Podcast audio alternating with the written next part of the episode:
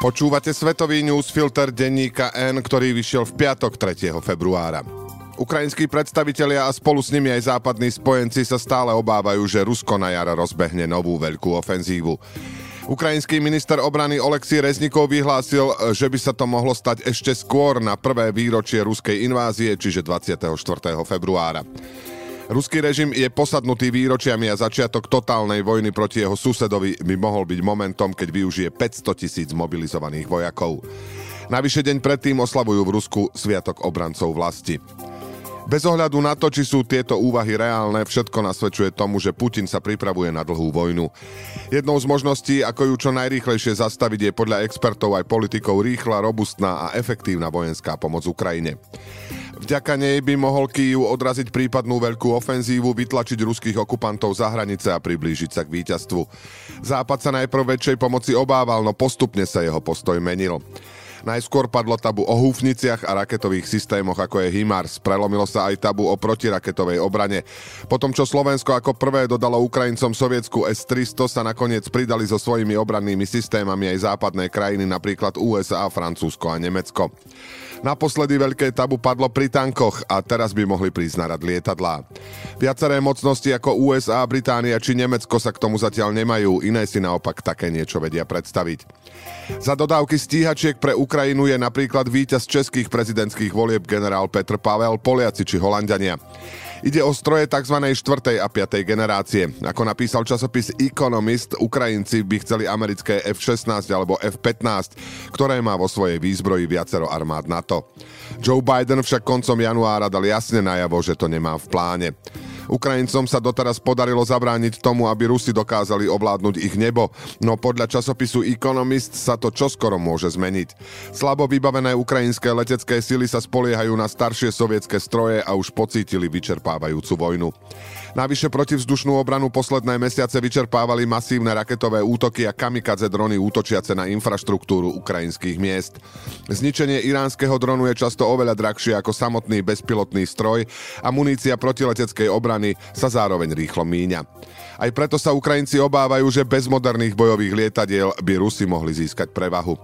Potom by mohli veľmi efektívne útočiť na ukrajinské pozície aj kritickú infraštruktúru. Na druhej strane, Ukrajincom by západné stroje pomohli kryť pozemné operácie a asistovať vyťaženej protivzdušnej obrane. Zo západu zaznievajú podobné názory ako pri protivzdušnej obrane či tankoch. Taký krok by vraj vojnu ešte viac eskaloval. Jediná šanca, ako zastaviť Rusko pred zničením Ukrajiny, je podľa expertov poraziť ho. Naťahovaním pomoci sa situácia len zhoršuje. Opačný názor ako Biden či nemecký kancelár Olaf Scholz má viacero európskych krajín. Svoje F-16 by boli ochotní dodať Ukrajine napríklad Holandiania a nahlas o tom hovoria aj Poliaci či Fíni. Dodávky lietadiel si dokonca vie predstaviť aj francúzsky prezident Emmanuel Macron. Mohli by nimi byť napríklad vyradené lietadlá Mirage. V prípade F-16 je zádrh na tom, že každá krajina by na export amerických strojov potrebovala súhlas USA. Navyše treba počítať s tým, že výcvik pilotov by trval pri najmenšom 3 až 4 mesiace. Podľa nemenovaného špičkového ukrajinského pilota, s ktorým sa rozprávali novinári z Financial Times, sa situácia ukrajinského letectva zhoršuje každým dňom.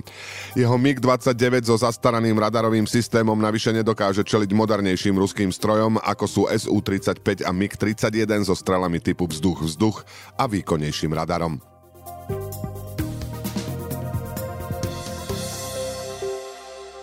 Zatiaľ, čo mnohé európske krajiny zažívajú najteplejšiu zimu za posledné roky, Afganistan čelí extrémnym mrazom. Pomoc ľuďom komplikuje rozhodnutie Talibanu zakázať ženám pôsobiť v mimovládnych organizáciách. V posledných týždňoch teploty v niektorých častiach Afganistanu pravidelne klesali pod minus 30 stupňov Celzia. Od 10. januára podľa vlády zomrelo vyše 160 ľudí a 10 tisíce hospodárskych zvierat. V nasledujúcich dňoch by sa našťastie malo otepliť. Z krajiny však naďalej unikajú tragické príbehy ľudí, ktorí si v zúfalosti musia vybrať, či posledné peniaze investujú do jedla alebo kúrenia. Pod úrovňou chudoby žije podľa oficiálnych dát až vyše 90% Afgáncov, pričom až 6 miliónov z nich čeli akútnej potravinovej neistote. Očakáva sa, že do konca roka budú od zahraničnej pomoci závislé zhruba dve tretiny obyvateľstva. V posledných rokoch čelí Afganistan viacerým tragédiám. Okrem dlhodobých období sucha a zemetrasení sa pred dvomi rokmi po chaotickom stiahnutí západných armád vrátil k moci Taliban. Západné krajiny následne Afganistanu zmrazili zahraničné rezervy a v krajine de facto skolaboval bankový aj zdravotnícky systém. Spojené štáty a ich spojenci deklarujú, že Talibanu nechcú urobiť ústupky, kým rozsiahlo porušuje ľudské práva svojich obyvateľov. Taliban to zatiaľ neodradilo a v poslednom období urobil viacero radikálnych krokov. Hoci islamisti spočiatku sľubovali, že budú k ženám tolerantnejší, medzičasom už študentky nemôžu chodiť na stredné školy a univerzity. Prednedávnom ženám zakázali pôsobiť v neziskových organizáciách. Toto rozhodnutie sa pritom ukazuje ako mimoriadne nebezpečné, obzvlášť počas ťažkej zimy, keď mimovládky pomáhajú miliónom Afgancov. Taliban napriek apelom neziskoviek svoju politiku zmeniť neplánuje. Pápež František tento týždeň prišiel na návštevu dvoch afrických krajín, ktoré patria medzi najchudobnejšie na svete. V Kongu vyzval zahraničné veľmoci, aby od nich dali ruky preč.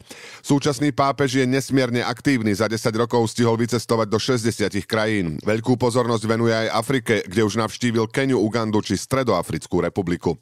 V Lani v lete mal ísť do Konžskej demokratickej republiky a Južného Sudánu, no pre pápežové vážne bolesti kolena cestu presunuli až na tento týždeň. Svoju návštevu začal v útorok v Kongu, kde ho vítali 10 tisíce ľudí. V tejto 100 miliónovej krajine sa ku kresťanstvu hlási asi polovica obyvateľstva, teda najviac na celom kontinente. Južný Sudán, kam sa František presunie koncom týždňa, je prevažne katolíckou krajinou. Pápež v Kongu vyhlásil, že má pocit, ako by naň medzinárodné spoločenstvo zabudlo. V krajine je najmä pre ozbrojené konflikty vysídlených zhruba 6 miliónov ľudí a ďalších 26 miliónov obyvateľov čelí akútnemu hladu. Na východe krajiny prebieha 10 ročia trvajúci konflikt, pričom z jeho zintenzívnenia vláda obvinuje jednotky zo susednej Rwandy. František mal pôvodne navštíviť práve tento región, no z bezpečnostných dôvodov to neurobil. Zničujúci konflikt prebiehal aj v Južnom Sudáne, ktorý získal nezávislosť v roku 2011, no už od dva roky neskôr v ňom vypukla občianská vojna. Zomrelo v nej zhruba 400 tisíc ľudí. Súčasného pápeža často označujú za progresívneho, hoci vo Vatikáne toto označenie odmietajú. Prednedávnom napríklad vyhlásil, že homosexualita by nemala byť trestným činom, aj keď dodal, že ju vníma ako hriech. To mnohí africkí biskupy, ktorí sú často sociálne konzervatívnejší, odmietajú. Na druhej strane medzi nimi rezonuje Františková kritika kapitalizmu a vyjadrenia, že veľmoci zneužívajú africké krajiny pre svoj profit. Dodal, že bohatí si musia uvedomiť, že ľudia sú cennejší ako nerastné suroviny či minerály. Vo viacerých mestách v Spojených štátoch cez týždeň vypukli rozsiahle demonstrácie v reakcii na policajný zásah, po ktorom zomrel mladý afroameričan. Protestujúci znovu žiadajú reformu bezpečnostných zložiek. Začiatkom januára policajti na ulici v Memphise zastavili auto Tyra Nicholsa, ktorý podľa nich šoféroval bezhlavo a nebezpečne. 29-ročného vodiča vytiahli z auta, bili ho a do tváre mu striekali sprej. Nikol sa snažil újsť a kričal, že nič neurobil. Opakoval, že sa chce dostať domov za mamou, ale hliadka ho zastavila a následne udierala ešte intenzívnejšie. Mladíka museli hospitalizovať. Po troch dňoch zraneniam podľahol. Žiadny dôkaz o tom, že Nikols naozaj šoféroval bezhlavo neexistuje, lenže ak by sa aj našiel, neospravedlňoval by taký brutálny zásah. Na Nikolsa útočili piati policajti, pričom všetci boli tiež afroameričania. Polícia ich suspendovala a teraz im hrozí 60-ročný trest. Polícia zároveň zverejnila video zo zákroku zaznamenané z troch rôznych úhlov. S Nikolsovou rodinou sa už rozprával aj prezident Joe Biden a na pohrebe sa zúčastnila viceprezidentka Kamala Harris. Vo viacerých amerických mestách vypukli prevažne pokojné protesty. Policajné násilie je v USA dlhodobým problémom, ktorý vyvrcholil pred tromi rokmi brutálnou vraždou afroameričana Georgia Floyda. Policajt, ktorého medzičasom odsúdili na vyše 20 rokov, na jeho krku kľačal viac než 9 minút. Floydova smrť bola spúšťačom rozsiahlých protestov a policajná reforma sa stala témou aj v prezidentských voľbách. Joe Biden v kampani sľuboval zmenu v polícii, ktorá pri zásahoch každoročne zabije zhruba tisíc ľudí. Demokrati však od nástupu slúbené zmeny nepresadili. Ich pripravovaný zákon pred dvomi rokmi prešiel snemovňou reprezentantov, no vzhľadom na nesúhlas ich umierneného krídla neúspel v Senáte. Aktivisti teraz kongresmenov vyzývajú, aby sa k zákonu vrátili. Z brazílskeho prezidenta sa stal turista. V čase, keď sa v jeho rodnej krajine rozbehlo vyšetrovanie, ktoré súvisí s nepokojmi vo vládnej štvrti, požiadal o víza v USA. Začiatkom januára sa v hlavnom meste Brazílie odohrali násilnosti, ktoré boli reakciou na výsledok prezidentských volieb. Podporovatelia porazeného kandidáta a bývalého prezidenta Jaira Bolsonára obsadili viaceré budovy vo vládnej štvrti a žiadali násilné zvrhnutie novovymenovaného prezidenta Lulu da Silvu. Bolsonaro sa podľa vzoru Donalda Trumpa rozhodol, že nepríde na inauguráciu svojho premožiteľa a koncom minulého roka odišiel na Floridu, kde väčšinu času trávi aj bývalý americký prezident. Bolsonaro bol na juhu USA aj v čase nepokojov a teraz sa ukazuje, že tam chce ostať o mnoho dlhšie. Brazílsky politik teraz žiada o 6-mesačné turistické víza. Ako vraví jeho advokát, v slnečnom štáte si chce vyčistiť hlavu a rozhodnúť sa, aké budú jeho ďalšie plány. Nevylučuje, že by v Spojených štátoch zostal aj dlhšie.